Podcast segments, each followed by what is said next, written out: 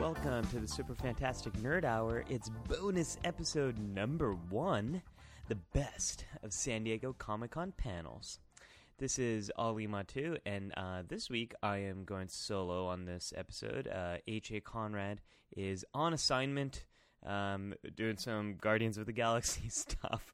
And uh, we thought it would be fun to be able to bring you uh, just a little bit more than we did on our episode 28. On episode 28, we did talk about the biggest news coming out of San Diego Comic Con, but we also wanted to share with you some details about smaller panels that usually don't make it out into the news. So, fortunately, I was able to record some of uh, my favorite panels that I was able to attend last week at San Diego Comic Con. We are going to make full downloads of each of these panels available on our website. So if you like what you hear on this episode, go to the website, um, check out the show notes. We've got the full panel downloads available for you right there. At the end of this episode, I've also got an interview with uh, two very good friends of mine, Alex and Justin, who are two uber geeks uh, who live in San Diego, and we talked about what is the experience like to have Comic Con going on in your backyard. So that's a great interview. Stay tuned for that.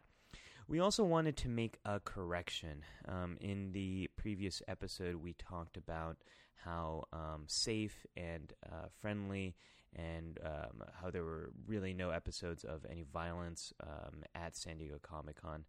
Well, before we, um, at the time of that recording, that was true. Um, right after we recorded that episode, there was news that came out about a young 17 year old woman who experienced some significant head injuries um, outside Comic Con um, over the weekend. And uh, we, our, our, thoughts go out to the family of this woman. Um, we'll put a link into one of the stories, um, and we, we hope that she does have a uh, speedy recovery. I also want to say that there is variable quality in the audio recordings of these panels, uh, so I apologize for that. That really just came down to where I was able to grab a seat in the different rooms. Um, I also want to point out something you're going to notice in these panels is there there's a lack of diversity here. Most of the panelists do um, uh, uh, do tend to be men, and this is one of the problems we've noticed at San Diego Comic Con. While the attendees, there's a lot of diversity in regards to who comes to San Diego Comic Con. Uh, the panelists are still majority male, and that is a problem not only with San Diego but with many of the Comic Cons. So um, hopefully that is something that raising some awareness about. We'll we'll get some change there. Um, Last but not least, I want to apologize for missing some of the interviews that are recorded at San Diego Comic Con. So, uh, in particular, uh, I want to apologize to Alan Irwin of the ElderGeeksman.com. Um, we had a fantastic interview. Um, he is a, um, a big supporter of the Super Fantastic Nerd Hour, and we ended up chatting right before a panel. Um, and I didn't hit the record button. So major nerd foul there. So I'm sorry about that, Alan. We're gonna have to get you on the show uh, probably for one of our anniversary episodes, and we'll uh, we'll chat with you then. I also want to apologize to Lee and Dylan from Stoopid Buddy Stoodios. I had a fantastic interview with them as well about what it takes to create Robot Chicken, and I didn't press the record button. So um, good thing is I learned my lesson here. Hopefully, we won't have these same problems at New York Comic Con. All right, folks, with that, let's go ahead and get started. So, the first panel I have for you is the psychology of cult TV. This was a panel that I was invited to be a part of, and it was uh, created by Dr. Janina Scarlet from the Superhero Manual, Dr. Travis Langley, who has written Batman and Psychology, Dark and Stormy Night, as well as Billy San Juan, who is a graduate student in clinical psychology, um, who just defended his dissertation. So, congratulations on that, Billy, um, and welcome to the club. So, this panel was really about one question How can TV be healing? There's been a lot of talk about the problems of TV, and this panel really looked at the other side of that equation. Uh, the, the full panel really has a discussion about what's the value of TV, how can TV shows be healing? What does TV teach us? But I wanted to share with you uh, the last part of the panel, which is about um, this panel of psychologists sharing their personal and professional experiences um, with TV shows that had a had some type of impact on them.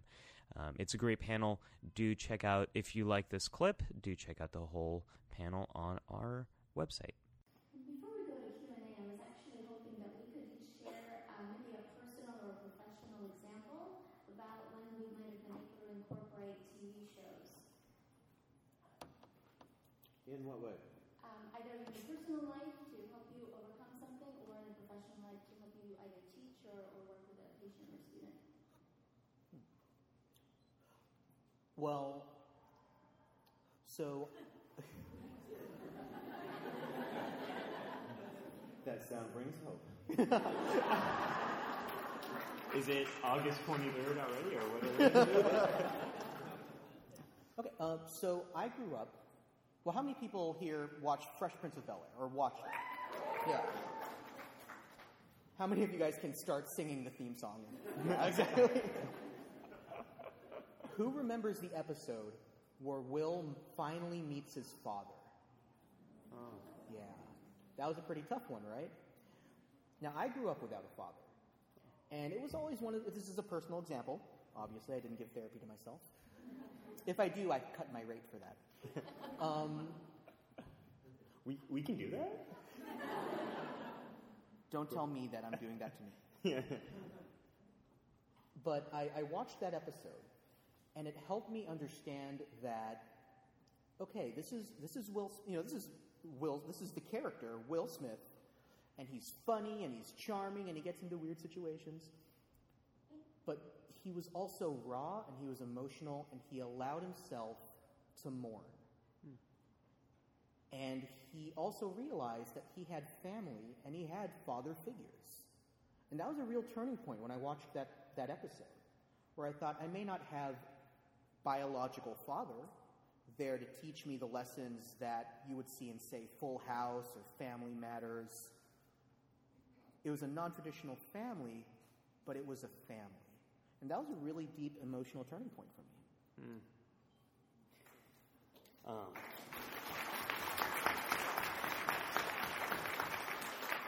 Thanks for applauding my childhood. so I, um, let's see, I'm going to share an example from my own therapy. So this was um, 2009. Um, I've been working with this therapist for a long time, and I'm, I'm a big believer in you can't sit in that seat until you've sat in the other seat. And um, any good therapist needs to experience what that's like. But uh, that's not why I went in for therapy. I went in for other reasons. Um, apparently, I was a bad friend.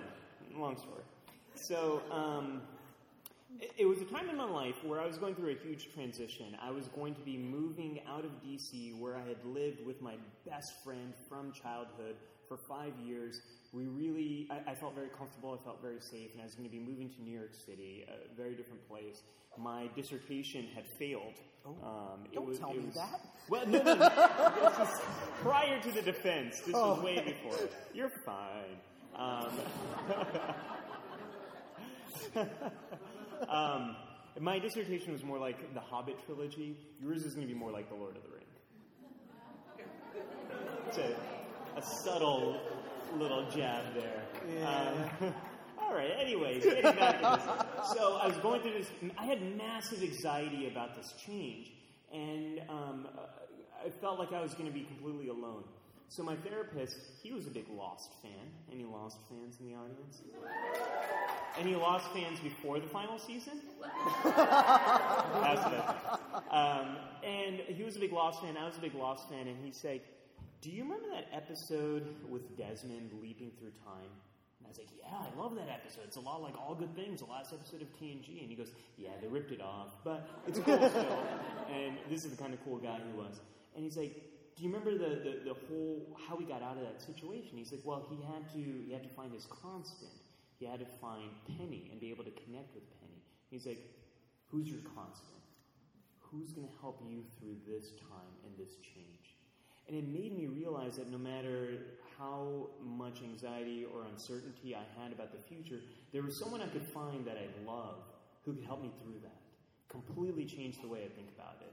Um, it was one of those moments that just sticks with you for a long time. Yeah. My, my number one story that comes to my, my head is actually too personal. That, uh, having to do with other people. I can see somebody blogging. He said this helped him relate to his dad. Um, that's uh, so I'll go for one that's a little, gosh, not as good as their stories. Uh, just uh, with a grandfather that I, I just would have trouble finding a way to relate and connect, and then be there. Just something as simple as there's a TV show. We're both watching it. It was old westerns. It was Maverick uh, with, with James Garner. I don't know what that response was. Ma- he, just died. Yeah. Oh. And Maverick is a legend. Maverick is a legend of the West. Uh, uh, but, but this, this, this fun character is like, okay, we're so different in so many ways. And even as we got older, it was more, it's like, okay, he's in one direction politically, and I'm sure not that direction. And you guess whichever way it goes. Um, uh, but, but we can still relate to the TV show. We can talk about them and get excited about these conversations even years later. Oh, there's that old Western. It used be Maverick still. And it's, I can have these conversations. It would be the safe zone. We wouldn't veer into him, him referring to politics that would grate on me or some of the racist stuff that he'd say sometimes. Okay, we can go Maverick, and we're not going there. We can comfortably converse, and that made it easier to have other conversations? Mm. For me, um, I was 12 when my family and I moved to the United States from Ukraine, and I had a, you know, initially kind of a, a hard time. I didn't speak the language, and I didn't know American culture. So what I would do is I would watch TV shows with the captions, so I'd be able to read and like listen at the same time. And the show that I used to watch a lot was actually Family Matters. So I joked that Urkel taught me English. Did he do that? you, you, you, need to drop that mic, I really hope you guys rehearsed that. but I actually think he taught me a lot more than that. Um, Steve was always picked on for being different and, you know, for, for loving Laura and for being so persistent. And yet, at the end, the message to me, at least the one that I took away from it, was be yourself and follow your heart no matter what. And that message really got me through some really, really hard times and allowed me to um, allowed me to relate and allowed me to kind of adapt to the American culture better. Um, so that was that show was very, very helpful to me. Next up for you is Digging ET behind the scenes of the Xbox original documentary Atari Game Over. Now, some of you might be familiar with the story that surfaced last year about a company finding all the rumored and mysterious buried Atari ET cartridges. As the myth goes, Atari made what was what's become known as the worst video game of all time. Um, the, this ET adaptation.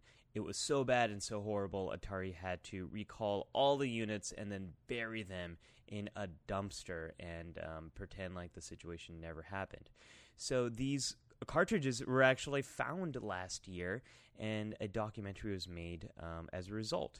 So, in this panel, you will actually hear mostly from three individuals uh, Atari founder Nolan Bushnell, At- original Atari video game designer Howard Scott Warshaw. He's the guy who made this game, as well as a few good games, including uh, Raiders of the Lost Ark. And you're also going to hear from Larry Hryb, who is uh, the moderator, um, and he's from Xbox Major Nelson. So, uh, great panel. This segment really focuses on the development of the ET game and why it was so bad. It's a fascinating story, and the full panel also goes into the story of the dig and how the game was found. Once again, check it out on our website if you are interested. Here we go. we want to get into the actual game development right now and then the burial. Howard, tell us. I mean, you've talked about it a little bit um, publicly, but I want to talk about the development of the ET game itself, the, top, the unbelievable timeline, your interaction with Steven Spielberg, and then kind of the, the life cycle of it. Well, it won't take long to talk about the life cycle of ET.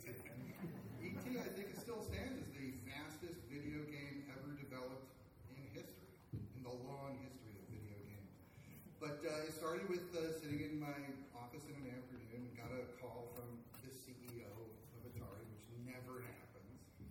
And uh, I said, hey, we need ET for September 1st, and this was July 27th. he said, can you do it? I said, yeah. I said, yeah, I can do that. Because I knew I needed to do it. And I think we do a pretty, my understanding is there's a whole coverage of this in the movie tonight. It's a, it was a very intense five weeks. It was a very intense five weeks. And so I I worked and I worked. And it was uh, life altering then. And it was just so nice to be done with it at the end. And then one day Steven Spielberg showed up at Atari, played a little of the game, and said, okay. And that was, uh, but it was probably the most intense five weeks of my life. I'd probably say. And uh, But I want, I want to, real quick. I mean, nowadays we're dealing with you know studios that have a hundred uh, person development, like you talked about Call of Duty or maybe Oh, two hundred. yeah. Let's talk about you were the designer. The, the- yeah, yeah. Let's talk about that. Okay, so ET had a programmer, had a game designer, had a graphics designer, had a sound person, and I had one guy who did the graphics. I had somebody who did that intro, doo-doo-doo-doo, doo-doo-doo, and I was the rest of the people. There was, that was it. It was one person doing Was was that normal back in the day? Uh, Nolan says yes. normal is a very interesting concept at Atari. Okay, it was normal for a, a game to have one programmer. It was also normal for that programmer to have six to eight months to do the game. So doing this in five weeks was pretty intense. Yeah. Pretty intense. So would you have given somebody five weeks to do a game? No. uh, well, it's it's a thing where you can you can put nine women to have a baby in in a month, but it's not a very good baby. and there's the quote. All right. Well. Zak, I want to talk about, we're going to get to some of the other panels in just a moment, but the, the game's impact on the video game industry that you uncovered as you were starting to research the story here.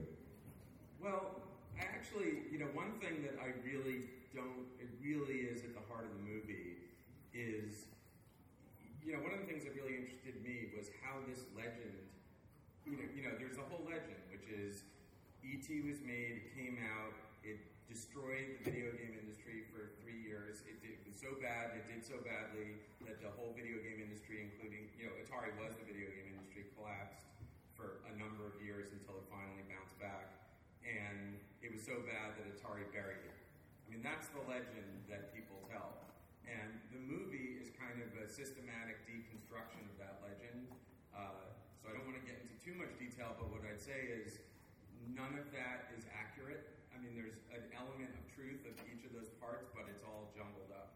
Um, and, and one of the big discoveries for me was figuring out, oh, wait, how is this burial related to what happened with the returns of ET, and how is that related to what happened with Atari? How did it turn into this crazy urban legend? You know, Right. um, which you know you guys probably all know is not a legend. Te- You know, so a friend of mine said it's a, wor- a legend is supposed to be untrue. You know, um, an urban legend is. So uh, yeah, I mean that's that really became the story of the movie was figuring out what actually happened. But one of the things that really did happen is this had quite an impact on your life, Howard, didn't it? Can you tell tell us what happened after you, you know, kind of your exit from the industry, as it were? Well, I didn't leave because of it. but uh, no, I mean, I had done Yars Revenge and I had done Raiders of the Lost Ark, and I was doing pretty well. I thought I really was very happy as a as a game maker. And then the ET challenge came up, but it was a different kind of challenge. It was a getting it done thing, and I did what I could. It was an amazing, intense effort.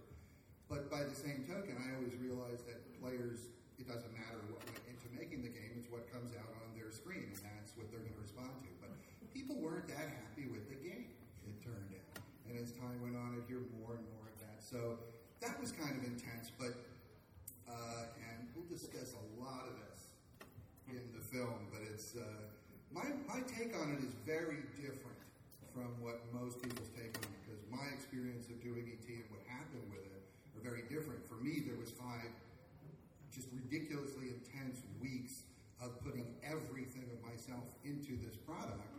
And then there was this stuff that went on in papers and magazines and stuff like this about people talking about it here and there. And I was busy working on another game at that point with not quite the same focus. So it was a very, it was a little more arm's length. But then again, this kind of talk has gone on for three decades. Of, you know, this kind of stuff. So it's interesting to hear that over time. But I, to sum it up, I'm, I'm proud to have done the worst video game of all time.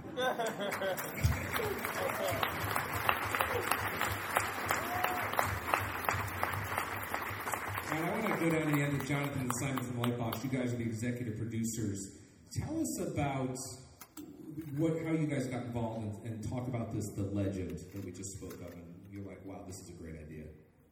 Um, yeah, well, we uh, we were talking to Xbox uh, Studios about doing uh, a series of films about the digital revolution, um, and they actually pitched us, Simon and I, the idea of, of this film. And neither of us are really gamers. Uh, I know that's probably not the right thing to say to this crowd, but um, uh, you know, I think our first reaction was it, it felt like quite a niche story, and, and we had to sort of go back and do some research and, and, and, and dig into it. But, but shortly after doing that, I think, you know, we came upon Howard and, and, and Nolan, and, and we started to put the pieces together in our heads about, about what an important story this actually is and what it says about technology and the digital revolution. And, and I think after a little bit of time, we, we really saw how this could, could fit into the, the series that, that, that, that we were doing. So, um, you know, the legend itself, um, you know,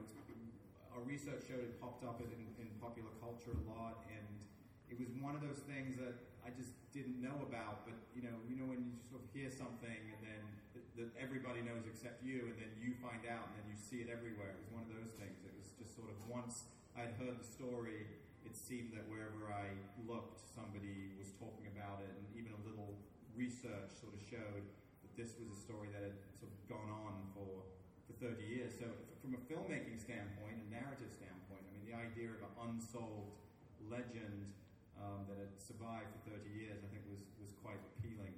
Um, so, uh, we signed up to do it. Here we are. Nolan, I want to talk to you a little bit about um, why you think the games would have been better. First of all, talk about your role at Atari and and and, so, and kind of set the table for us there. Well, I founded Atari and grew it, um, and uh, in 1976 we had designed the, the 2600, and in doing the numbers, uh, we just needed a massive amount of capital to launch it into the marketplace. And we were planning to take the company public to raise, you know, in those days, I think we were going to raise $12 million. And $12 million would get us launched into the, the marketplace.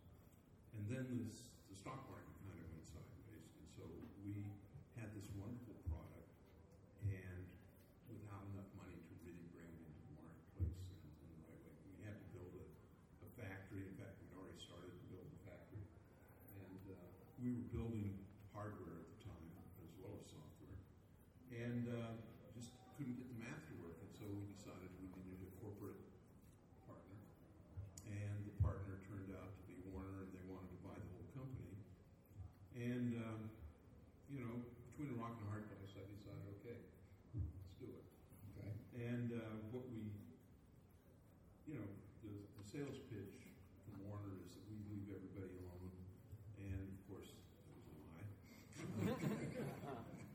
you know, and, uh, and literally from almost the day Warner got involved, um, it was a fight um, because they had very different ideas about how the world should be structured. And uh, we wanted a very egalitarian management structure, very, very horizontal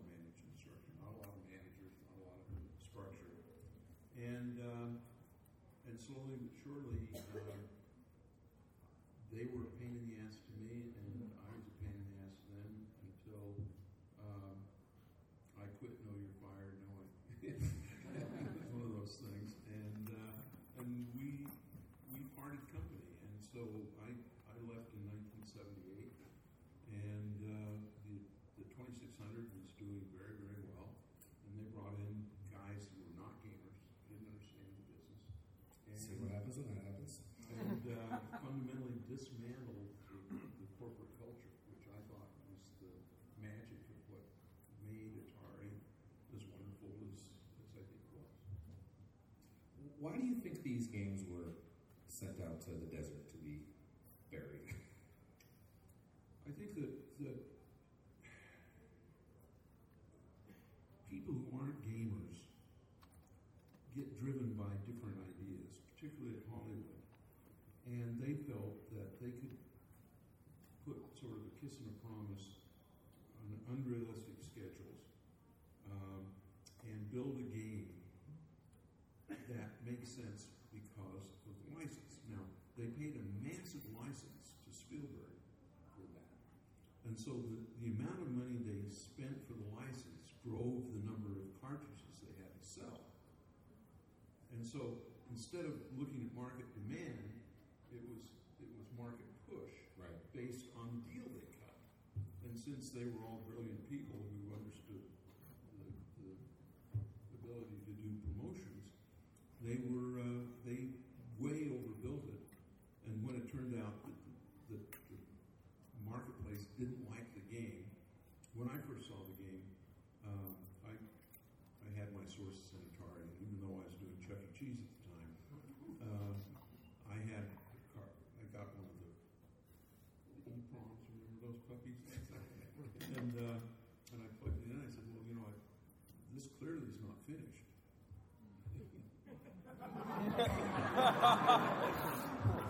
Awkward. could have used another 48 hours. and, and so, you know, and, and that was that was kind of uh, the way I, I saw it. And uh, but it was, you know, when I heard out how much time it was, you know, it was I thought it was impossible to do any kind of a game in five minutes, let alone six. But it was fun. I'm just saying. Five weeks in a day. This is Max Brooks' Zombies versus Vampires, the Extinction, Extinction Parade Survival Panel. Now, as many of you will probably know about Max Brooks as the author of the Zombie Survival Guide as well as World War Z. Um, this panel was really supposed to be about um, an, one of his major new projects, which is a comic out of Avatar Press called The Extinction Parade. However, he wanted to spend the first 10 15 minutes or so talking about World War Z, the movie. Those of you who know, and those of you who are fans of Conrad's uh, uh, reanimated podcast, um, World War Z was a very loose adaptation of Max Brooks's beloved novel um, World War Z, and it really in name only was uh, it an adaptation. Max Brooks does a fantastic job talking about the process of how that film got made in, a, in an honest way and what his reactions were as a author who was seeing his work um, really disregarded. It's a refreshingly honest interview. It is uh, or panel. It is hilarious. It is funny, um, and I really hope you enjoy this one. Before we talk about the Extinction Parade, before we talk about the Harlem Hellfighters, let us talk briefly about a movie that happened to have the same title as a book I once wrote. All right.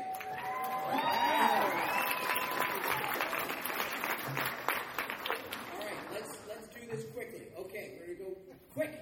Uh, many years ago, write a book, World War Z. If you're Canadian, World War Z.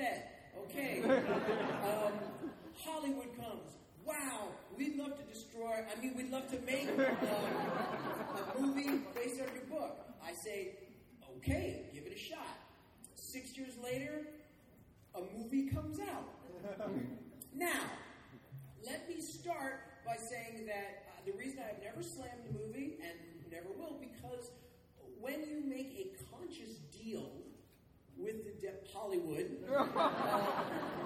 you have no right to complain. Okay, you know who has a right to complain about Hollywood? Alan Moore. Because Alan Moore, I don't know if you guys know this, uh, yes, you know that Alan Moore doesn't own the rights to those comics that they make a movie, all right? So what happens is, like, here's how Watchmen got made, okay? This is exactly, this is, I have this on good authority.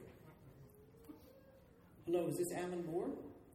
Yeah, yeah, this is the Alan Moore who, who was a genius and brought comics to a new level and made it an actual art form and whose Watchmen is now in the Library of Congress. Yes, this is DC slash Hollywood and you can suck it. and that's pretty much what happened. Now, Alan had no say in that. So he can use this wonderful British profanity that they're so famous for and slam them. I can't do that because I made a conscious choice. No one put a gun to my head. So I, just say, okay, that's I have to be a grown up about these things. Fine. Then the trailer came out.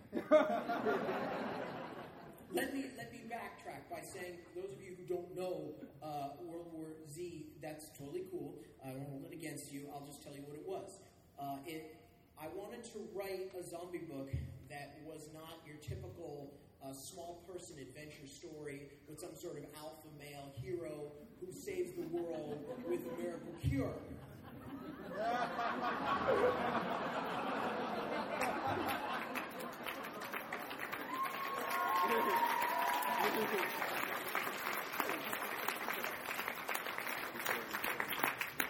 then the trailer came out.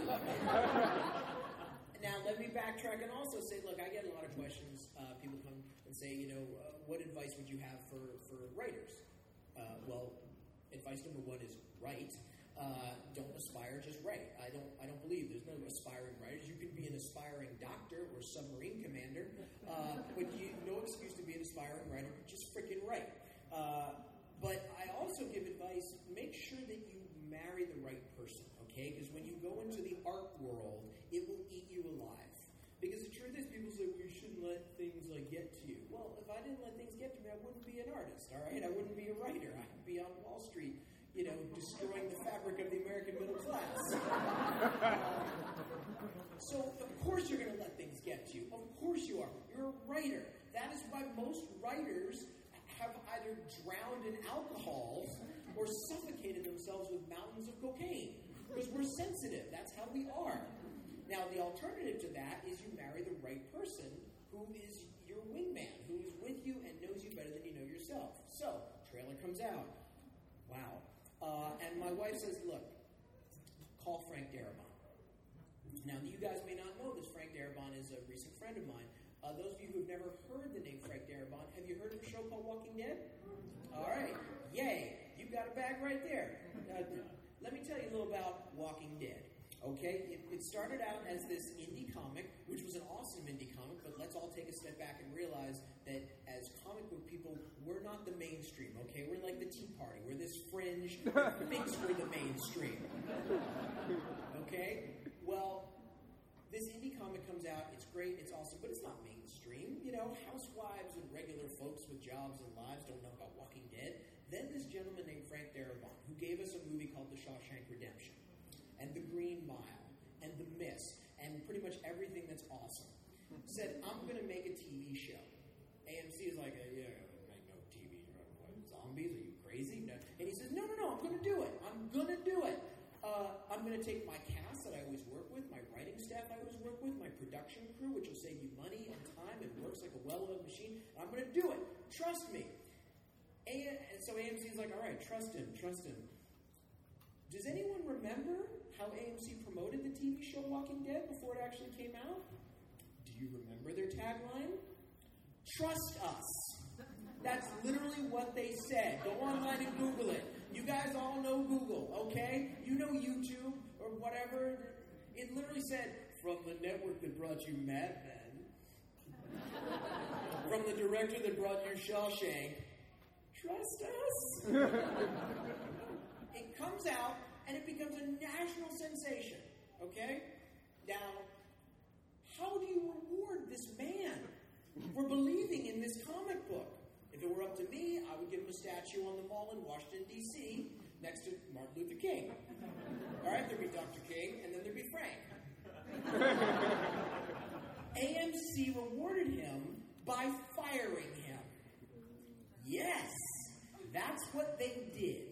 Because I don't know why, maybe they didn't want like a creator arguing for whatever. For whatever reason, they fired him. So the point is, Frank knows what it's like to get screwed. And by the way, if there's a Walking Dead panel here, please bring that up. And, and let's do a, a biological experiment because called How Much Can We Make an AMC Executive Sweat? So I called Frank. I emailed Frank and I said, "Hey, buddy, I doing the trailer. Brad Pitt make pancakes.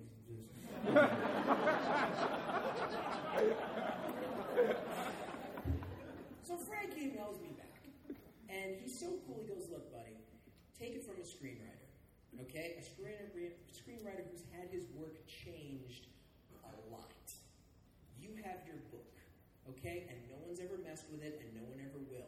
Your book is pure. Your book is you, and it's your side of the story. So no matter what that movie is, you will always have your book." And I thought, "Wow, that's really cool." Now Frank did something even cooler. He then passed my email on to a friend of his, who then wrote him back and said, "Hey, tell your friend Max two things. Number one, I read World War Z and I liked it, and number two, tell him no matter what happens with the movie, people will hear about his book and people will read his book, and that's why we got into this. So people would read our books.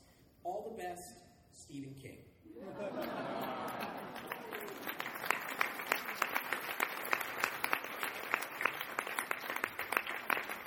And so, okay, I'm, I'm bucked up, I'm ready, and I go, and I, s- I go to the premiere in New York, and there's a big red Z, and everyone's like, oh, Brad, no, no, no. Secure Brad. No, I'm Max Brooks, thank you. we go, and, and here comes the director, Mark Forster. Hello, everyone, I'd like to thank you all for coming, and I would like to thank Max Brooks for writing this wonderful book. and then the credits roll, and I see, wow, what a wonderful title. Uh, and then you know what happened, which was amazing? I watched a movie that had nothing to do with my book.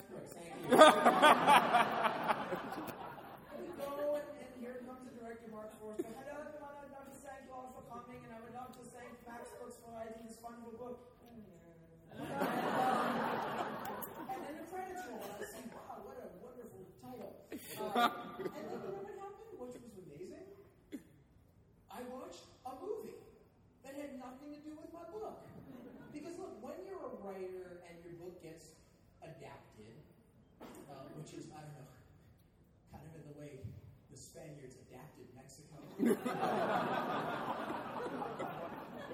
when your book gets adapted, you're always, you're terrified. I thought I was going to be sitting there tearing my hair out like Stephen King watching The Shining, watching your characters get mutilated, your, your story get eviscerated.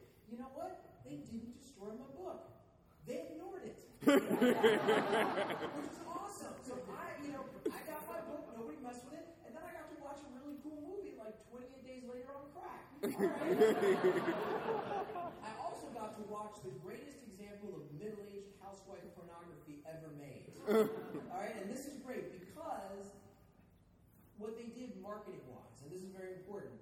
Brad Pitt is a genius, and I will give him credit for this. See, what they do a lot of times with aging stars is they keep trying to skew younger and younger with younger little teeny boppers. That only makes them look older and creepy. Okay? No, what they did was Brad was like, look, I made a ton of female fans in the 90s. Okay? And you, if, if there's any female here in your 40s, my age, you remember. You remember Legends of the Fall where it tips its hat and the little sunlight comes off? I, I took a date to that movie. That didn't work out so much. You remind me of the Aidan Quinn character. Thank you.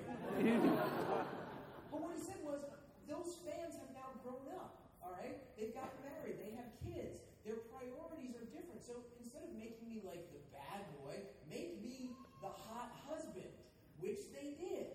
Because the truth is, if you want to get a middle-aged housewife excited, you don't have Brad Pitt from, you know, Thelma Louise. You have Brad Pitt making pancakes. Good morning, dear. I'm just making breakfast for our lovely children.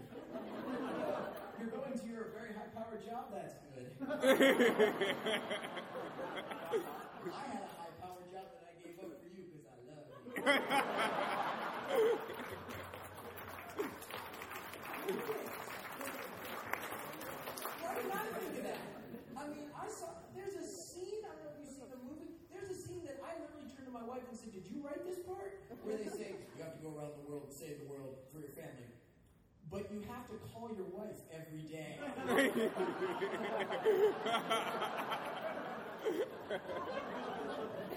wow. So the truth is, I have my book. They have their movie. Uh, they made a bajillion dollars on it. It didn't even go to China. Unbelievable. Like the ne- they will, they're making the next one. Believe me. You know, but the battle for more money. And if that one goes to China, wow. Because uh, let me tell you, the Chinese, and this is a true story, the Chinese actually only accept 12 movies a year from the United States. So that's why a lot of big blockbuster movies are kissing their ass so much now. Like, there's a re- yes, I know, so much for human rights. Um, you saw new Transformers where they're fighting on the Great Wall. Oh, wait till Transformers Five, Optimus Prime versus Tibet. There'll probably a scene where like Megatron transforms into a microblogger. I want free speech. You won't get away with that. Movie done, good for them, whatever, moving on. Another highlight for me from this uh, past year, San Diego Comic Con, was the Teenage Mutant Ninja Turtles 30th anniversary panel. This panel had a lot of really cool people on it. What you're going to hear from mostly on this clip um, include uh, Teenage Mutant Ninja Turtles co creator Kevin Eastman. You're also going to hear from Car- uh, Carl Aragon- Aragonian. Uh, he is from Playmates Toys. Um, the full panel also includes a wide variety of other individuals, including Townsend Coleman, who's the voice of Michelangelo in the original Ninja Turtles, dude. Uh, Lloyd Goldfine, who worked on the Four Kids uh, Teenage Mutant Ninja Turtles, um, as well as a bunch of other individuals, including Ernie Reyes Jr., um, who's Keno in Teenage Mutant Ninja Turtles 2 um, and lots of other cool folks. This clip it gives you a little bit of history about how the Ninja Turtles uh, came into existence. Again, check out the full panel to hear more about the original cartoon as well as the uh, the films and uh, the rebooted cartoon and the comics. Noticeably absent from this panel was any mention of the new movie. As many of you know, there's a little bit of controversy about the new Michael Bay produced movie. They didn't really mention it at all, which is a little curious. Um, but take make of that what you will. Here we go, Ninja Turtles 30th anniversary. So let's let's take it back to the beginning, and obviously, one guy in this panel was here from the start, and that's Kevin. And can you, can you take us back to November 1983 when uh, when this whole thing kicked off? Well, much to everybody's disbelief, there was no alcohol involved in the creation of the turtles. No, uh, um, I was a uh, starving artist. I was working in a lobster restaurant in Maine. Um, I moved to the Northampton area, and I was riding on a bus one day, and I saw this little magazine full of cartoons, um, and it was in the next town over. And so I went over there to try to sell some of my cartoons, and they said, "Well, we don't really do that kind of stuff anymore, but you should really meet this guy, Peter Laird. He draws the same weird stuff you do." And so uh, I wrote Peter a letter um, back in those days, no cell phones, no faxes, anything. Um, wrote Peter a letter, and he wrote me back. I just said, "Hey, we'd love to get together. I don't know anybody in the area, and I'm a big comic geek, and uh, love to talk about comics, and I draw a little bit." Um, walked into his tiny little apartment, probably about as big as a stage, um, in Northampton, Massachusetts, and on the wall was a Jack Kirby original. And I grew up eating, sleeping, breathing Jack Kirby. That's all I wanted to do when I was a kid was become Jack Kirby and write and draw my own stories. And I just about passed out. Um, so Peter and I hit it off, and our you know, kind of love of Jack Kirby was the thing that really spawned it um, of many things. And so we worked on a couple of short stories together right away. I went back to cooking lobsters. And later that year, he ended up moving up to New Hampshire, which is about 20 minutes from where I lived in Maine. And he had a room available to him. This house is, him and his wife was uh, renting. And he said, when you get done killing lobsters for the summer, why don't you come down and we'll form a studio. We'll see if we can team up and sell our, our work together. And we'll call it Mirage Studios, um, is the name we selected because it really was a mirage. It wasn't really a studio. It was just two guys with overstuffed easy chairs in this living room. And, uh, and that was like in, let me see, September of 1983. And um, in November of 1983, Pete was fond of watching what I thought were some of the worst TV shows, like the A Team and TJ Hooker and stuff. And so I thought it was my job to annoy him as much as possible when he was watching his favorite shows. So when night I did this uh, sketch of a turtle standing upright. He had nunchucks strapped to his arms. He had a mask on, and I kind of tossed it on this desk and said, "This is the next big thing. Ha ha ha! It's a Ninja Turtle." And of course, he laughed. He thought it was really funny. Studio one-upmanship. He did a drawing to top my drawing, and I laughed. And of course, I had to top his drawing. So I said, "Well, if there's one, why not four? So I did this pencil sketch of four turtles, each having holding different weapons. I put this little kind of comic booky Ninja Turtle block on the top, and I gave it to him, and he then inked it. And when he inked it, he added Teenage Mutant to the title, and we were just laughing ourselves silly. We said, "This really is the dumbest thing ever." so we uh, we literally we got up the next day, and as I love to say, we didn't have any distracting painting work going on. So he said, um, "Why don't we come up with a story that uh, tells how these characters got to be the Teenage Mutant Ninja Turtles?" And that was um, uh, May of, I mean, it was uh, November of 1983. Uh, the first issue came out in May of 1984, which can you believe is 30 years now? Um, I know. We, it was awesome. Peter and I did a signing recently up in Portsmouth, New Hampshire. Um, it was at a, a free comic book day for a store called Jetpack Comics, and the guy that owns Jetpack Comics held the original comic convention in 1984 that we premiered the book at. And so May 3rd, we were sitting there signing books, going like, "Man, this is just crazy." 30 years later, and, and we're still doing this stuff, and uh, it's been such a fantastic journey. And uh, and that's that's basically how it started. We'll fill in some of the rest as we sort of go And I'll mention one of the kids who bought that first print of that first issue at his local comic shop in May 1984 uh, is a name you might recognize, Ciro Nieli, who had to cancel at the last minute, on unfortunately, because of other obligations at the convention.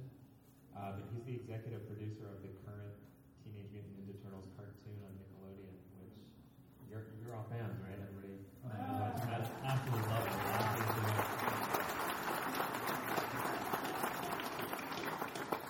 That's fantastic. When I met, first time I met Ciro, I actually know, knew him before he, he got the gig on the Turtles. I was a big fan of his work on so many of the cartoon shows he was doing. And, and as soon as he, he started putting together the show, he invited me over and he said, I just want to show you what we're doing um, and what I'd like to do. And so we walked into the studio um, and uh, he had uh, all the original Turtle comics, the original black and white ones pinned up all over the walls. He had already this massive sketchbook of the things that he wanted to do. And, you know, he told me about his father on the pizza parlor in, in Philadelphia. And he grew up eating pizza and dragging his mom, making his mom take him to all the Turtle movies and all that stuff. So he grew up like this guy grew up, and I think a, a bunch of other people, a lot of you guys out there grew up on Turtles. And uh, to me, it's it's amazing because I have the absolute dream job of a lifetime. I get to write draw turtle stories, and that's your fault again. Um, but so many of you guys, I think, I'm, I'm going to be mailing you all checks at the end of the show. Uh, the, uh, um, uh, but much like Tom, and Tom's got a great story. Mean, he grew up as a fan of the Turtles, and much like Ciro did, um, when he was putting together the new show, uh, they get to pick sort of across multiple Turtle universes to, to come up with a new uh, new foundation to build stories upon, like the Nickelodeon show and what we're doing with the, the IDW series. And uh, yeah, so Peter Laird's name came up um, as, as it should repeatedly, and uh, another guy whose name we should mention, uh, who's, who's partly why you've, you've heard of the Turtles, is a guy named Mark Freedman, and he's somebody who really he saw the Turtles and he thought, yeah, I could, I could do something with this. And uh, Kevin, can you talk a little bit about uh, Mark Freedman of Surge Licensing? I'm busy signing somebody's book. Hold on. That's all right. Some people. Um, no, in the, in the early days, um, when we published the first issue, it was 6,000 copies, and um, um, and actually that summer, I went after we, it was released in May, I went back to Cooking Lobsters. We never thought we'd sell one single copy of the first issue. Um, when it actually sold out, um, we sold 3,000 copies, and it was like, okay, now to go back to go back to the real world. So I went back to Cooking Lobsters, and then that fall, uh, Peter called me and said, you know, we keep getting calls from distributors and comic stores wanting to know when you're going to put out the next issue, and we're like, well, we never thought we'd sell the first one, so we never thought of doing a second issue. Um, so we, we sort of plotted out a story and solicited for it through the direct market uh, system, and when we get the orders in in January of 1985, it was uh, 15,000 copies. And Pete called me really excitedly on the phone and said, hey, you know what? If we do six of these a year, we'll make about $2,000 each pre-tax per issue. We can pay our rent, eat all the macaroni and cheese we want, and draw comic books for a living.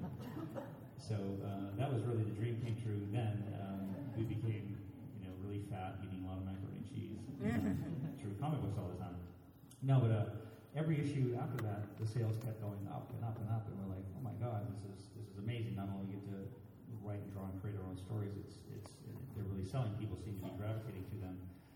Along with that success comes um, agents and people from Hollywood, um, and the first bunch of them that called us, we we were fairly disgusted by, and just said no, and we were very um, cocky, I guess, because we were making money and we were happy we were drawing comic books. So we never thought it would be anything other than. Um, until one day we met Mark Freedman. Um, it was so funny. He called us and he said, "I, I think this is going to be, much more than just a comic book. Let me talk to you about it." We said, "Look, if you want to drive up from New York, we'll listen to what you have to say, and, and, and that'll be that." Um, we figured we'd just sort of send them off like we did the others.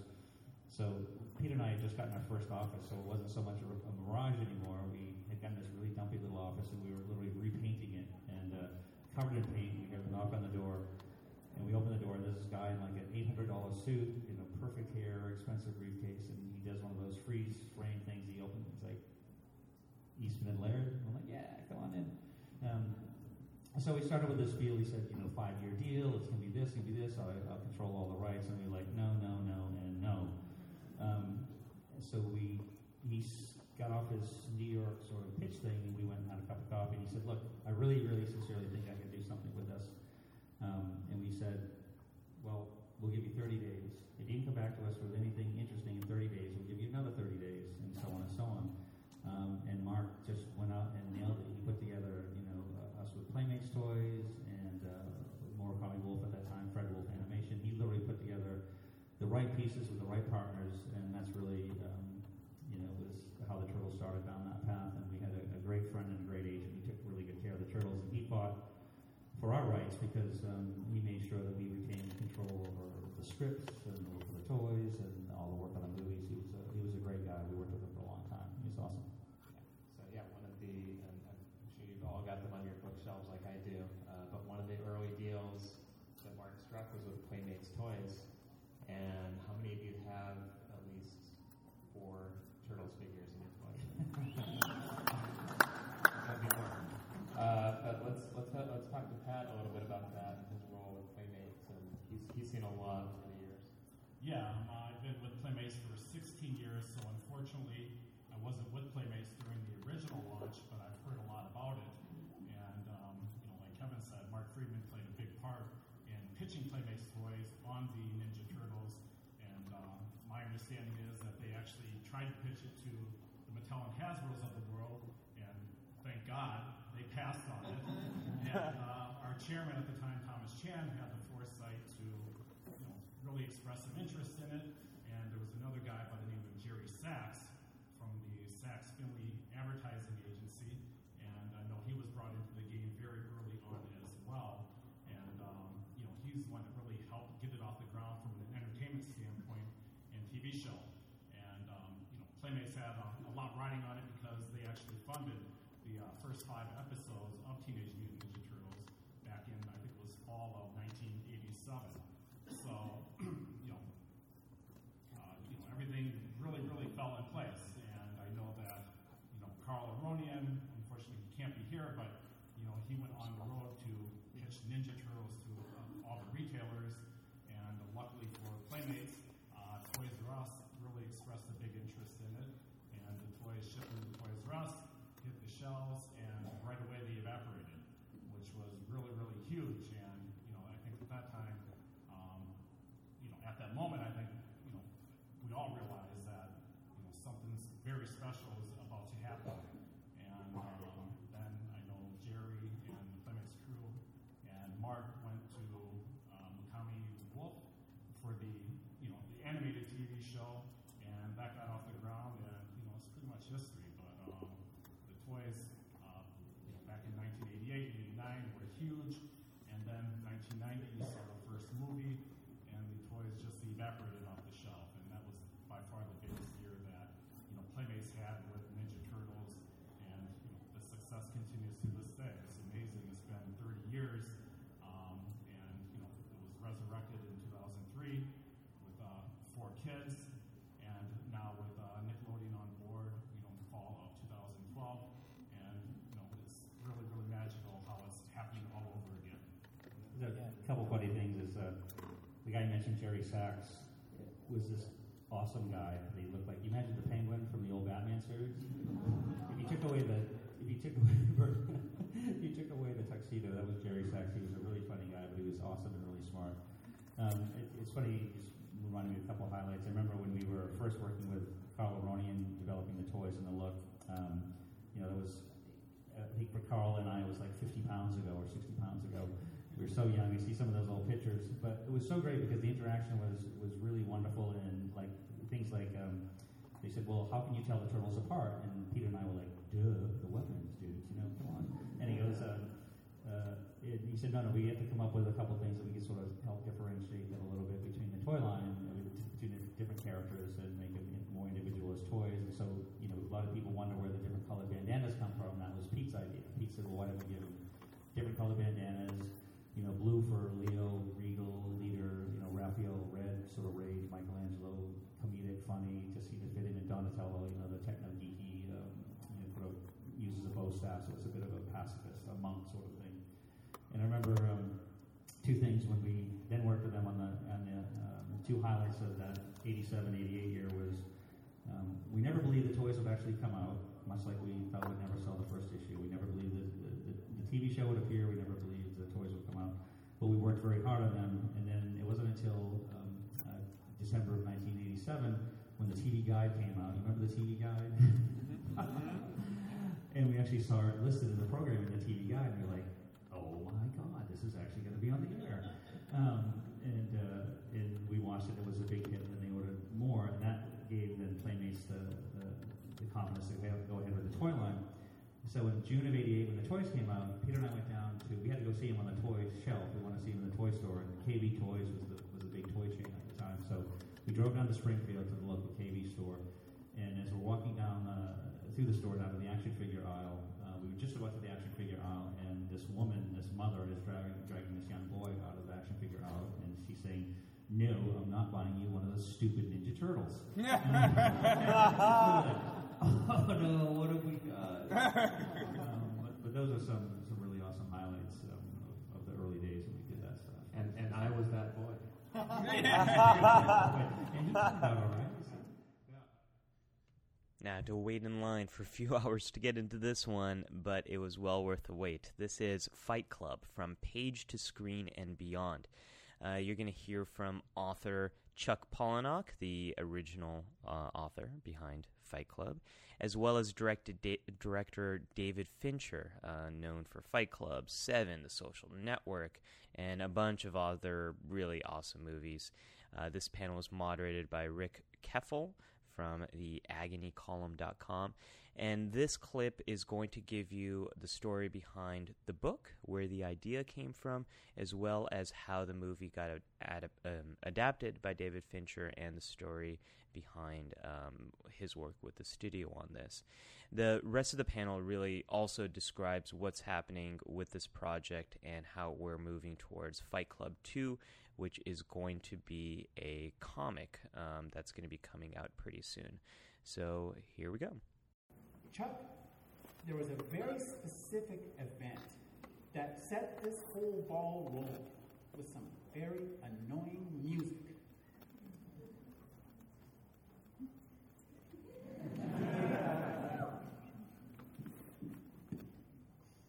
The, uh, I've been camping, and I was camping with some friends, and some people came and camped right next door to us.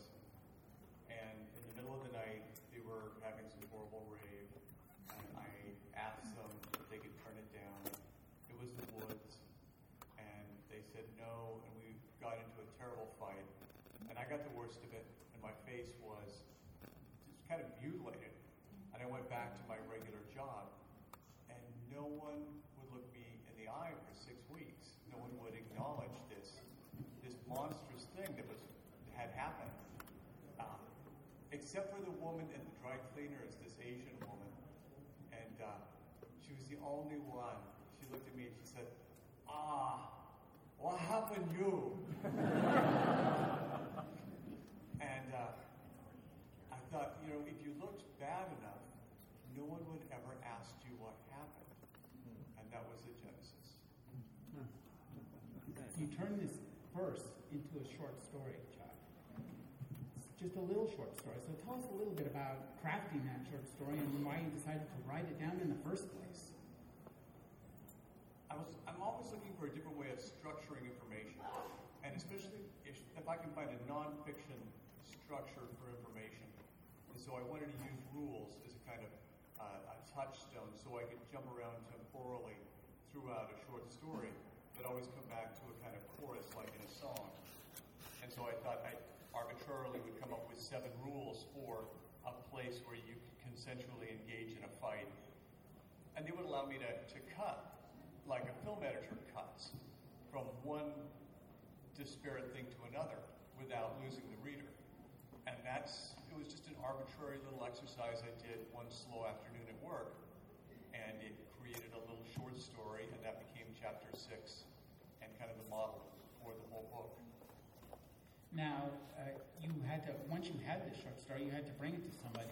Talk about uh, working with uh, Jerry Howard, here, your editor, and, and how, because we all like to think that it's ivory tower time, but I don't think that's quite exactly the case, is it? Or is it? You know, I'd like to defer at this point to Jerry because I'd like to see what it looked like when it landed on Jerry's desk. My editor, Jerry Howard. Um,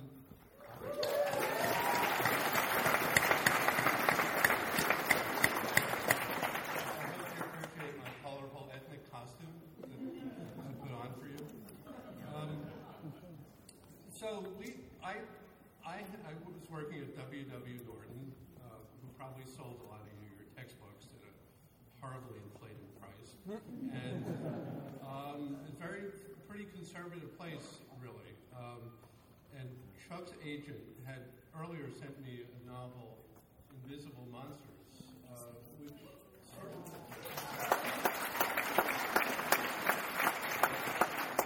I didn't really understand a lot of what was going on, but the but the voice uh, really drove me crazy with uh, delight.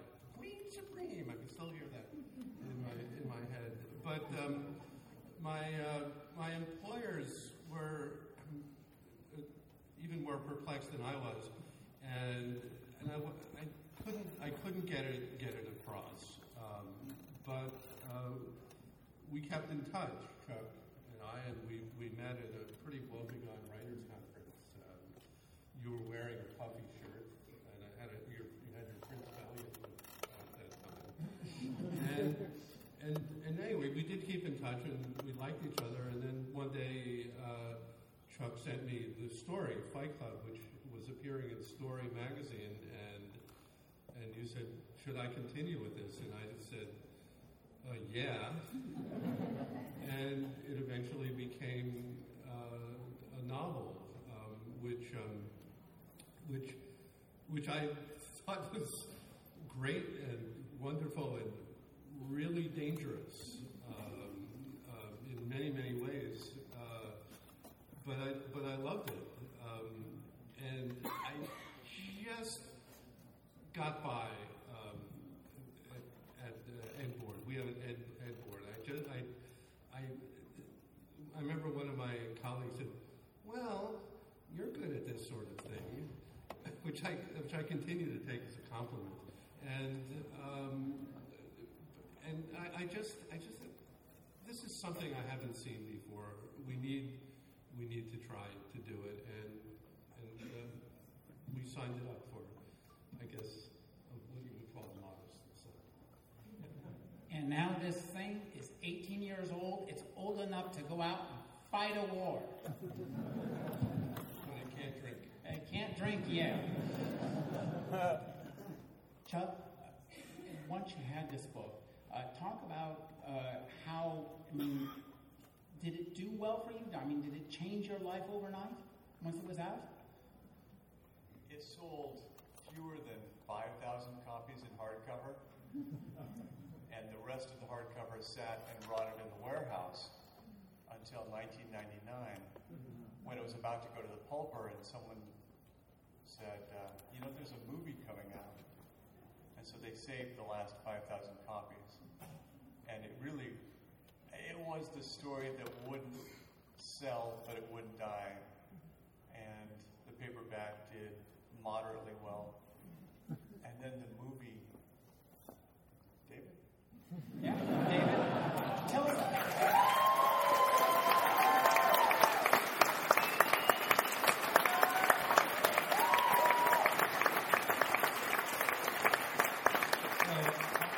Um, a great friend of mine called me and said, I read a book that you have to read tonight. And I said, I can't read a book tonight. I got shit I got to do. and he said, uh, No, you got to read it because um, you're going to want to do it. And if you don't read it tonight, we can't put a bid in tomorrow at 20th Century Fox. We'll buy it, and then you'll have to go work with 20th Century Fox again. so I said, Send it over and I um, I read it and I could not stop laughing, and that's probably a window into me that's best left. So I, I thought it was one of the funniest things I'd ever read, and I also felt that it was the kind of coming of age. Um, I mean, it was a coming of age. It was it was talking about maturity and a kind of male confusion about how we could coexist with the life that had been left to us by our fathers. And I also thought it was a big movie, not a small movie. And so the next day I called Josh and I said, let's buy it. And he says, too late. Uh, Fox bought it, and now you have to go meet with Laura Ziskin. So I went and I sat with Laura Ziskin, who was running Fox 2000, which was an adjunct of, adjunct of Big Fox, and they were supposed to do this kind of wild, you know, outsider. They weren't supposed to be doing the big corporate movies, and and we agreed on what the movie sort of was and the size of the movie, and she said, uh, "I'd like you to meet with some writers," and we agreed on Jim Uhls to to write the first draft of the script, and he went away, and 14 months later, no, I'm sorry, six months later, he came back with a script that had no voiceover, and I said, Jim, with all due respect, what the fuck are you doing? and he said uh, he had talked to the studio and he had talked to a producer who was working on the film at that time, and they had all agreed that a voiceover was a crutch. Couldn't have a voiceover. I said, if this movie doesn't have a voiceover, it's not funny. And we fired the producer, and he went back to work for eight more months. And uh, 14 months later, we had a draft, and we did a. I was slightly dishonest in saying that I thought we could make the movie for 22, 23 million, and we did a budget, and we storyboarded the entire film, and we we had the draft, which was about 140 pages. We had about 300 pages storyboards. We had about a 60 page budget, and I took Laura Ziskin and Bill Mechanic, who was running Big Fox, out to dinner, and I took this whole stack of stuff. I dropped it on the table in front of them before we had an appetizer. and I said, I was wrong. It's $65 million. Brad Pitt wants to do it. Edward Norton wants to do it. And I'll do it, but you have 72 hours to make up your mind. and 72 hours later, they said, let's do it. So that's how we started the movie.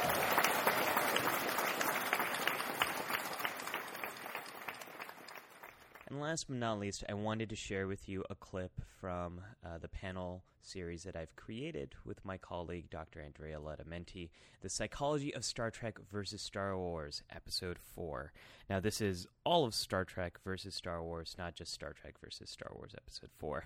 Uh, this is the fourth time we're doing this, and on this panel, we were lucky enough to be joined by actor Sam Witwer. Uh, you might know him as the voice of Darth Maul from Star Wars Clone Wars. He was also in Being, Being Human, um, as well as Battlestar Galactica, and uh, producer Rod Roddenberry, who needs no introduction. Not only is he the son of Star Trek's creator Gene Roddenberry, but he also created the Star uh, the Trek Nation documentary, and he's the CEO of Roddenberry Entertainment. So uh, this panel was moderated by uh, my good friend Brian Ward of Shout Factory and uh, we dive into a lot of different topics uh, on this panel. The uh, the larger theme was what does it take to achieve your full potential, and what happens if you fail to achieve it. What you're going to hear about in this segment is um, looking at the characters of Darth Maul and Khan, and what happens to them when they fail to achieve their goals, their evil, diabolical goals, but fail to achieve their goals nonetheless. Enjoy realizing one's potential sometimes isn't for everyone. You could have been genetically bred to conquer the earth and be the best of the tyrants, but sometimes you only got a quarter of the earth under your possession before they jettison you into space, and you're pissed about that.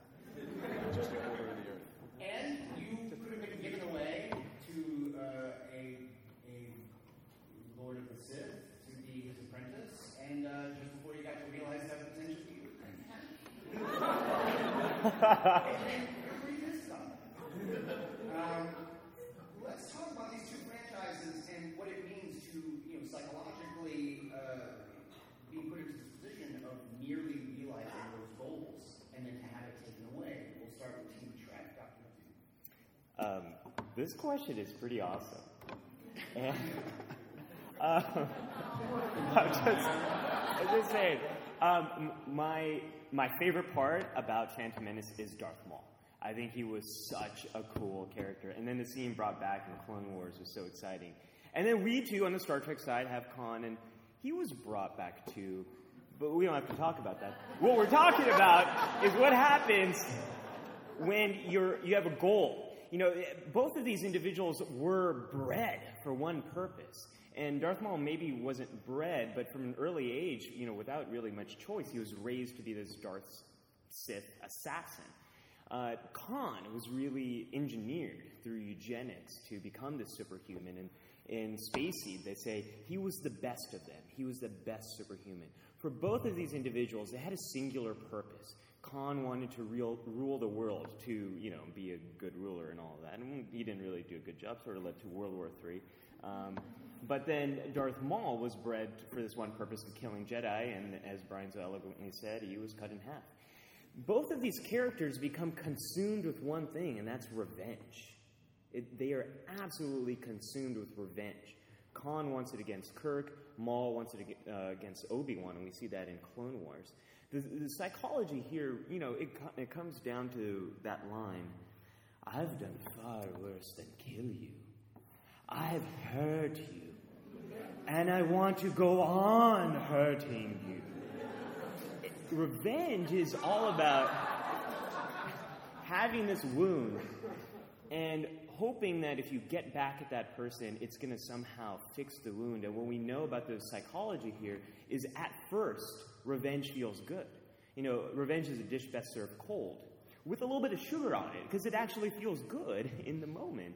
But what the research has shown is the more you're stuck on revenge or you're ruminating on these thoughts, that pain, that wound, the rumination about how angry you are at Obi Wan and how angry you are at Kirk, it just festers. So compare this against Luke and Kirk. Now, Kirk lost his son to Klingons. Those Klingon bastards, they killed my son. I'm never gonna. I don't know what he says next. Forgive him. Something. Spock walks in, and Spock's like, What are you talking about? Um, but Kirk, throughout Undiscovered Country, is going through this process of forgiveness and trying to find empathy for the Klingons. And then you have Luke, who had his hand cut off by, by Vader, and the Emperor is saying, you know, give in to the dark side, and he doesn't. both those characters are able to find forgiveness. Both those characters are able to develop empathy. They're not saying it's okay that these things were happened, but they are able to find a way to move on. These characters are not.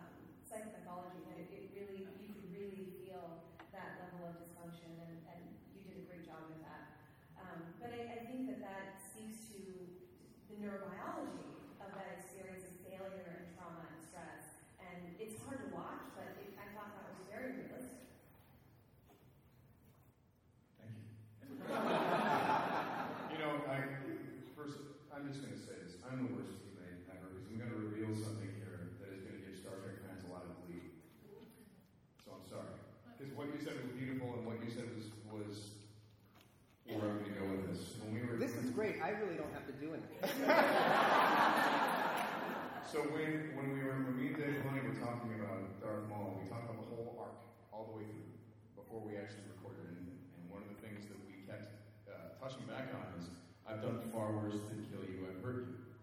Uh, the whole thing with come. And so we have, when we first meet him, he's crazy. Then he gets his stuff back together, and all he wants to do is beat up Obi-Wan and, and kill him real quick. And he wins. He beats Obi-Wan. And, but then lets him go because he realizes, I don't feel any better. I don't feel any better. Uh, maybe the re- maybe it wasn't big enough. Maybe the revenge needs to be larger, bigger.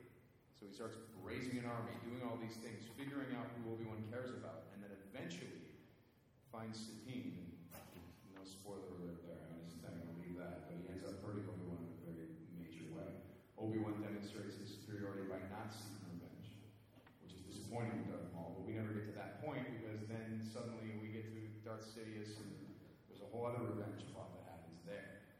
It's this endless cycle that, that happens. And I'm, I'm certain that if we had seen Khan more in the TV series or the movies, we would have seen something, a recurring revenge cycle for Khan as well, because it's a wound that never ever heals. The only way that you can heal it is by forgiving your enemy, by, by offering a compassionate response, by offering mercy.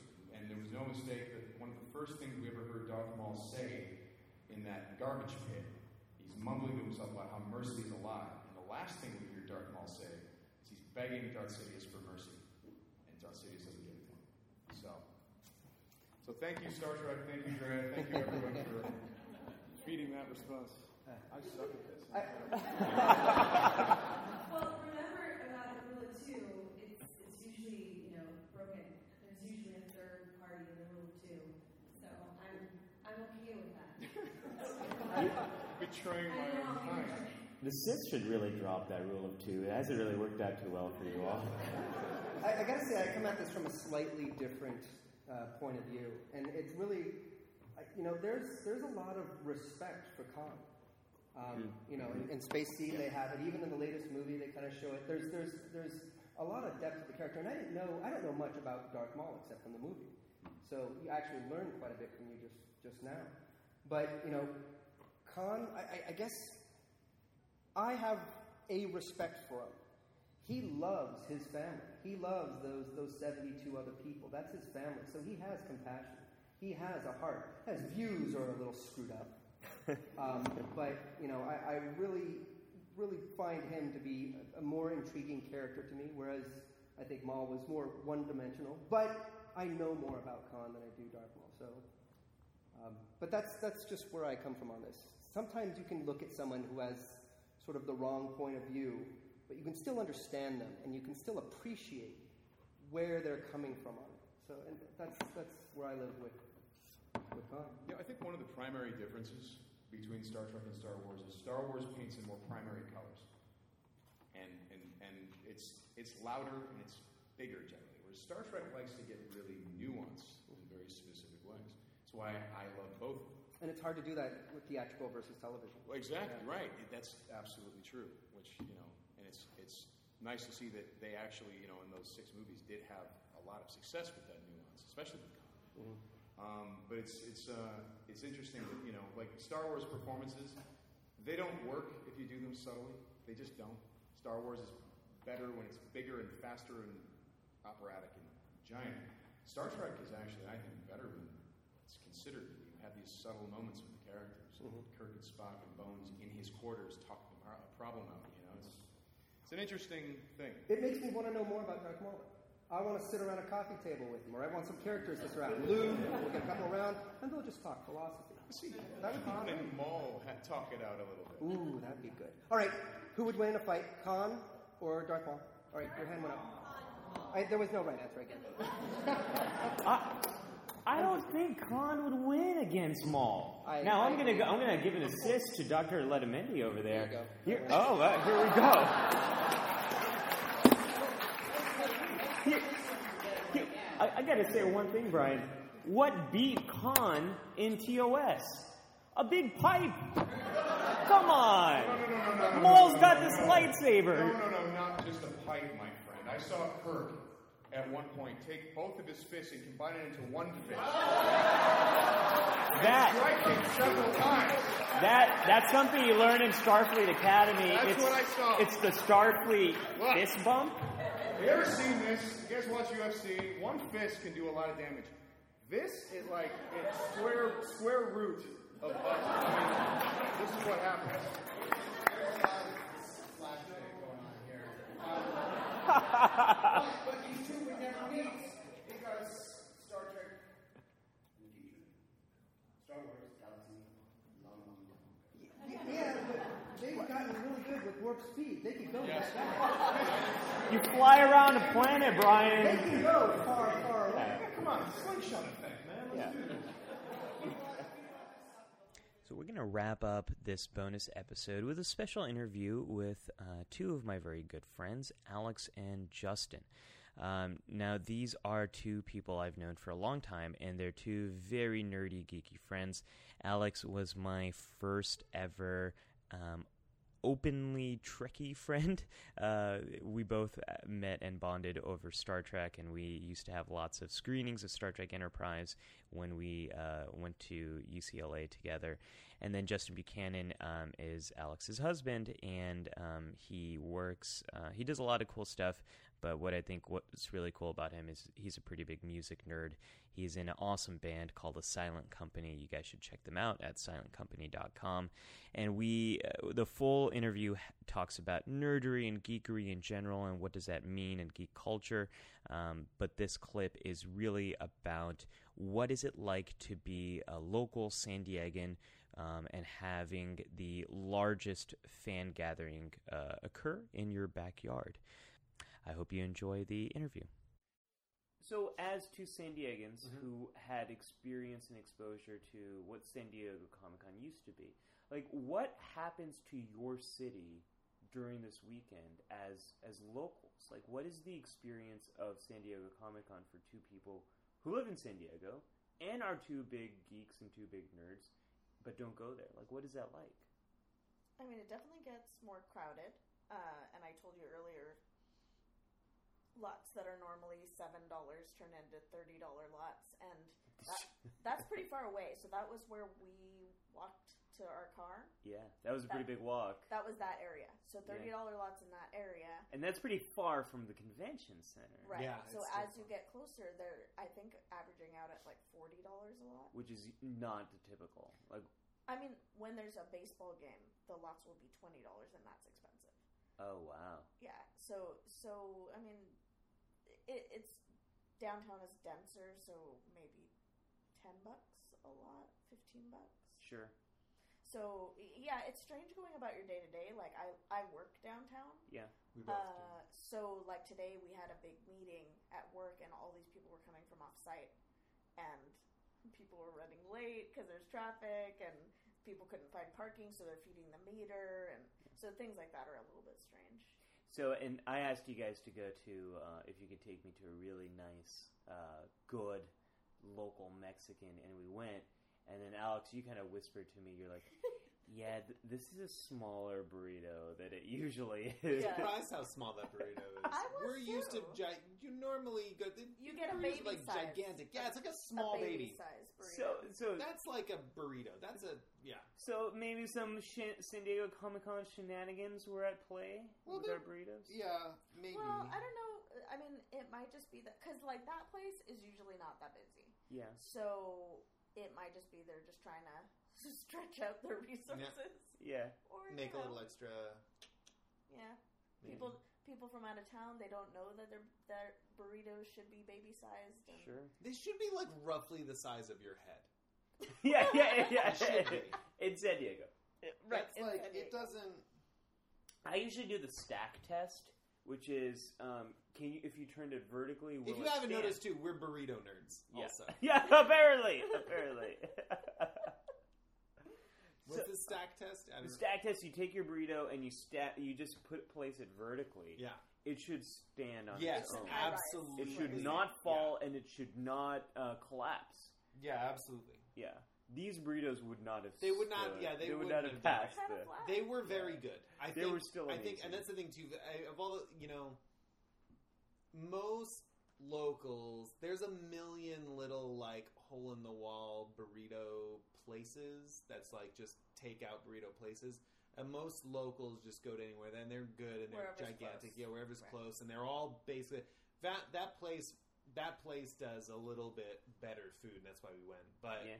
and they're open later. and they're open later, and they definitely do. I thought the burrito was very good. Oh, still. I'm It was still good, savoring it. but it It's was still- not big enough. No, no. It was like, how big was it? How big? It was. It's like, it was like the size of our hand, right? It was like hand size. That's how big it is. Yeah, yeah. It should Which be could like work for a head size. quesadilla. A quesadilla could Sure. be hand size, but not a burrito. This is nerdy Did you, This is did pretty you see nerdy. though that they had uh, Comic Con um, They had com- deals? They had Comic Con deals. They had they had a um, a Batman up. They had a Mario Brothers up. This is so. This is one thing I've noticed. Mm-hmm. This is only my second time here at San Diego Comic Con, but it feels like parts of the city, at least this like downtown area, they kind of embrace it. I think they like it. No, I, Yeah. I mean, yeah. it brings a lot. It does bring a lot of business in. I mean, it's it's probably the biggest event in San Diego, at, at least at the convention center. Well, they're saying. I mean, yeah, they're. It's certainly one. Yeah, it's certainly one of the biggest events. It's a huge. I mean, I know it's a huge tourist thing too. So it's a big like influx of money for the thing. And I think all the. I mean, all the downtown businesses are definitely thinking that they're gonna like get a little extra revenue and all that stuff. And I think everyone, most everyone, I think is encouraging and excited about it. I don't re. I mean, everybody deals with everybody deals with the like small annoyances of like parking being a little more expensive or harder harder to find or there's people but I don't think I know getting to work later, traffic. yeah but I don't I don't I don't know that I know anybody that is actually like begrudging the thing I think it's actually really good for San Diego in terms of San Diego's culture Yeah. because uh, you know we're kind of a laid back Yeah. city, and I think we definitely are not at the same level as some other urban areas when it comes to like the art scene, uh, or you know even the music scene. It, I, That's no- absolutely No true. offense to, to Justin, None but it's definitely like it's more of like the surf culture. So we definitely get a lot Yeah. more like punk and surf bands, and and like I said, the art scene is. Sorry, that was Yeah. That was a thumbs down. so, uh, and and that's. I'm a total. I will. I'm an admitted art snob. Uh, but please, please, please. More nerdy. Art nerd. But Art uh, nerd. excuse me. You gotta tailor Um, to your This is the responses. super fantastic Right, right, nerd hour, right. Alex. So, but I think that something that like Comic Con kind of fits perfectly into that. You know what I mean? Mm. Like it's kind of fun. It doesn't take itself too seriously. Like it fits really well into that laid back vibe. Yeah. And it's definitely more youthful and I don't know. I think that I think there's something really neat about it and that Comic Con kind of fa- found exactly the right city where it should be. Do you think that's where it took off? Because I'm looking. So you know, I'm uh, I live in New York, and I go to New York Comic Con. It's a different experience. It's large, but no one single event can take over New York City. Mhm. And so when people leave the convention center, first off, there's no Gaslamp to pour into. Yeah. It's way West Manhattan, and it's like just emptiness out there. And so people are trying to go out to other places, but there's there's no restaurants or establishments embracing them. And then I have a, a, a friend who was wearing this Doctor Who cosplay, which you know you just look like a fancy British person, right? And they were accosted by Depends some on people. depends on which doctor you are. Depends on That's which true. doctor. I think they were uh, the tenth Doctor. Okay. So which is pretty like you you look like a hipster basically, Right. So um, and they were made fun of at this bar. So there's definitely in that New York Comic Con there isn't that whole sense of it taking over a city or the sense of a city embracing it. New York's kind of like whatever. You know? Well, I mean, I think that's a that's a historically. I think that's a pretty common New York attitude, attitude, and thing to deal with. I mean, and not that. And I think, I mean, I think it has to do with a lot, like you're saying, like nothing is big enough to take over New York.